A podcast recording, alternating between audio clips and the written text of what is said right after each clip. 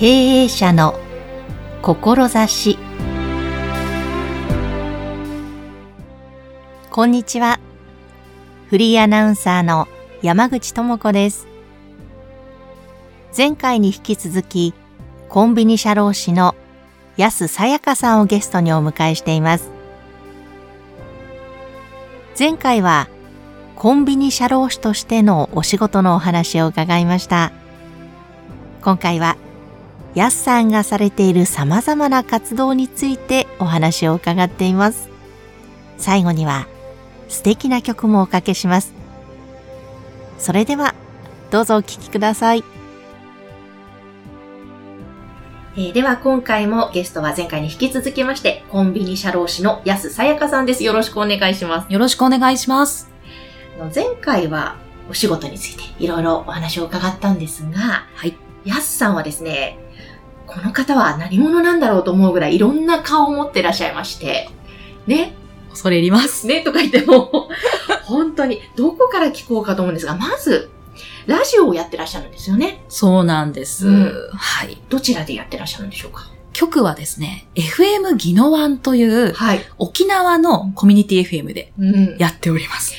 これは、なぜ沖縄のその FM 局でやることになったんですか？そうですね。きっかけは、私沖縄大好きなんですよ。うん、何が好きって一番海が好きなんですけど、はい、ただ、私の会社員時代の上司が、その沖縄に結構、まあ遊びも含めて行っていて、で、沖縄に行くんだったらむしろ仕事として行かないってお誘いをいただいたのが最初のきっかけでした。なので、観光地ではない場所に連れて行ってもらって、そこで出会った方の中に FM 技能案などでラジオパーソナリティをもう何年もしてらっしゃる方にお会いできたんですよ。はい。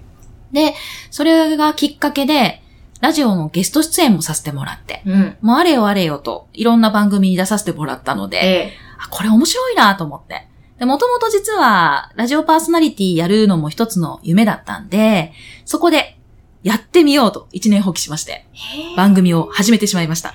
その番組名とかどういう感じなんですか？はい、これはですね、コンビニ社労士安さやかのウィークリーコンビニラジオというベタなタイトルです。いやいや、いいですいいです。それちょっと聞きたくなりますよね。本当ですか？このタイトルどういうことを話してる、どういう番組なんですか？はい、メインはコンビニラジオですので、コンビニ業界に関わる方が、なるほどっていうか役に立つなって思っていただける情報を発信する番組としてスタートしました。はい。そうか、じゃあもうラジオ自体も聞くだけでコンビニをやってらっしゃる方は役立つ情報満載ということですか？そうですね。すごい。はい。ただコンビニのネタを喋るっていうよりは、そこに関わっている方が知っていると生活とかお仕事で便利だよみたいな情報をお届けするっていう目的なので、全くコンビニ以外の話を扱うことも多いですね。それはお一人でやってるんですか？それともゲストの方もお迎えしてという形式なんですか？そうですね。もともとその会社員時代の上司の方と一緒にやっていて、で、今はゲストの方をお迎えしながらやっております。音楽とかもかけながらっていうことですか？BGM はちょっとかけてないんですけど、はい。じゃあもう本当にトークで。そうです、そうです。ほぼトークです。いかがですか？今まで1年ちょっとやってみて。いやー、1年半ぐらい続けてきて、毎週やるって大変だなってまず思いましたね。これ収録は、はい。別のところでやってる？沖縄以外で。はい。やってます。そっか。で、ネタがね、いろいろ大変だったりするんですかね？そうですね。ネタも大変だし、あとゲストの方に出ていただくときは、スケジュール調整もあるので、で、結構そのゲストの方も、私今都内に住んでるんですけど、東京の方以外の方にも結構出てもらってるんですよ。で、遠隔で収録をして、それでだいたい30分ぐらいゲストの方のインタビューをさせていただいて、はい、何かお役立ちの情報を関わる方ですとか、リスナーさんにお届けできたらなっていう思いで。で、みんなが仕事や何かプライベートも含めてハッピーになれれば、私としては嬉しいなーっていう思いでやってる番組なので。いや、でも1年半続けて来られてるっていうのもまたすごいと思うんですけども、はい。リスナーの方との交流とかも生まれてるんじゃないかなと思うんですが、こんなことを嬉しかったなみたいなのってあったんですか？そうですね。ツイッターとかブログで告知を一応してまして、で、そうすると毎週聞いてくださる方がいらっしゃるんですよ。で、例えばコンビニラジオ第何回スタートしましたって例えば私がツイートするじゃないですか。で、そこにリプライで始まりましたとかって。で、この番組すごくいいですよっておすすめをフォロワーさんにしてくださる方がいて、もうそれがすっごいありがたいなと思うんですよね。嬉しいですね。はい。聞いてますよって言ってくださるだけでもめちゃくちゃハッピーなのに、さらに宣伝までしてくださるって、こんな幸せなことあるかって感じですね。いや、もうそうすると頑張ろうっていう気持ちになりますもんね。なりますね。わー、はい。そうか。じゃあまあ、ラジオはこれからこんな風にしていきたいみたいな思いもあるんですか？そうですね。まあ今の形式を続けていきたいなとは思ってます。あんまり硬くなりすぎないように、フラットな気持ちで緩やかに聞ける番組にしたいなとは思うんですけど、扱うネタが結構仕事関係が多いので、まあそこをどうやってマイルドに伝えていくかかなって思ってますね。なるほど、なるほど。はい。マイルドやすさんを出していこうかと。はい。で、あとそのマイルドやすさん、そのラジオ以外にもね、歌を出すともう出ているんでしたっけ？どういう今状況ですか？教えてください。はい。今この状況ではこれから出ますっていう状況なんですけど、実は曲をですね、作っていただいてプロの方に。はい。関わる方に感謝を伝えたいなーっていうことでですね、感謝の気持ちを伝える歌を、今度インディーズですけど、はい。配信することになりました。もうすごいんですけども、本当にこれ、曲のタイトルは、エピソードっていうカタカナで。いいですね。皆さん、エピソードです。やすさやか。エピソード。ありがとうございます。じゃあもう中身は感謝がテーマの曲なんですか？そうですね。私が曲を作っていただくときにインタビューで、とにかく関わる方の感謝を伝えたいと。で、やっぱり周りの方に支えられて今の自分があるので、それに対してどうやってその感謝の気持ちを伝えようかってなった時に、ありがとうっていう言葉を伝えるのももちろん大事なんですけど、違う形で伝えられないかなって思った時に出会ったのが、その曲を作ってもらうっていうことだったんですよね。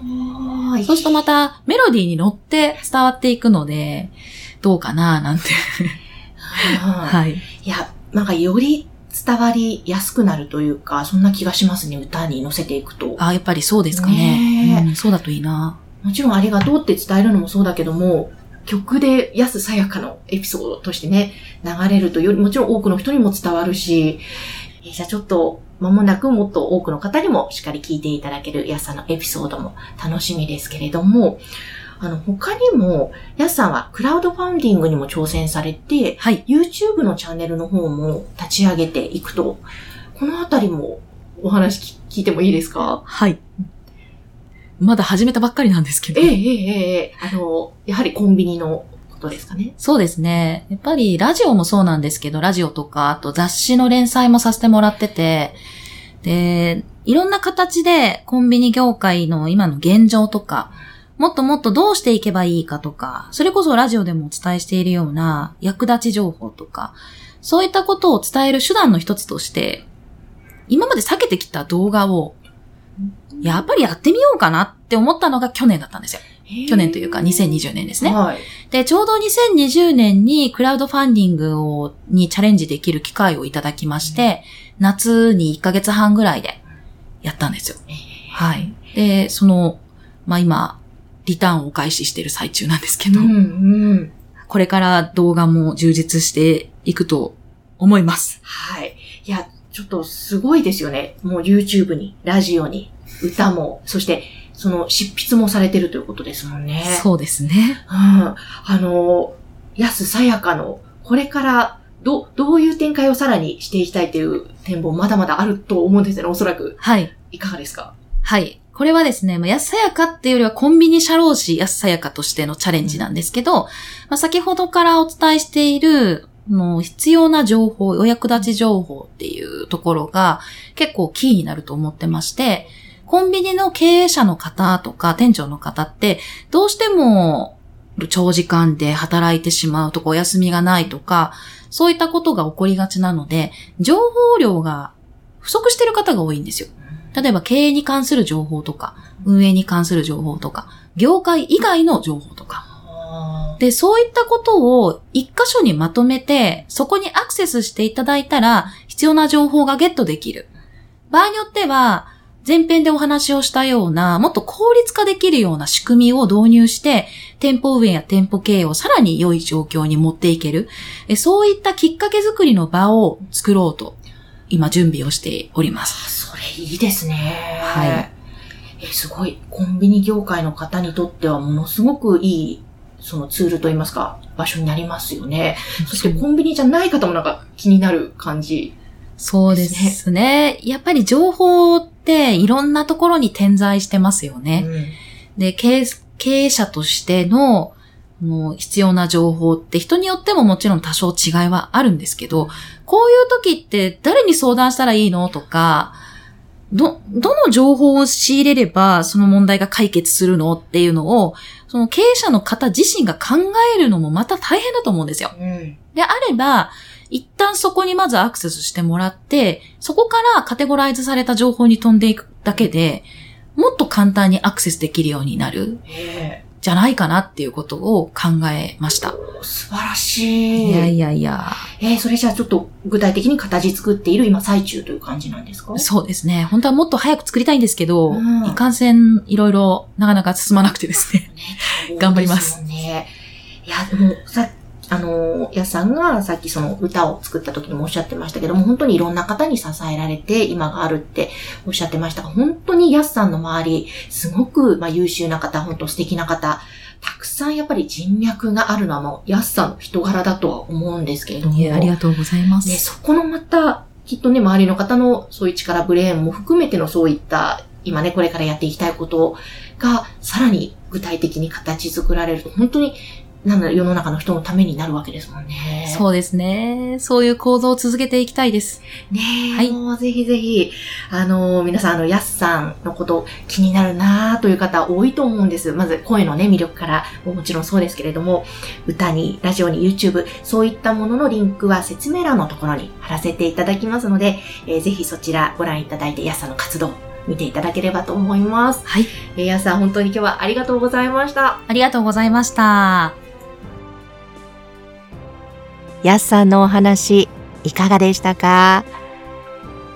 コンビニのオーナーさんにとってさらに役立つ、そんな情報をまとめたツールを作りたいというお話も出ていましたけれども、これからがまた楽しみですよね。そしてやすさんも人に感謝をたくさんされていますが、やすさんの周りにいらっしゃる方もやすさんに感謝の気持ちを持っていらっしゃる方はすごく多いと思います。そんなありがとうの素敵な循環がやすさんの周りにはあるなぁと感じました。ではここでぜひ皆様に最後聞いていただきましょう。やすさやかさんでエピソード。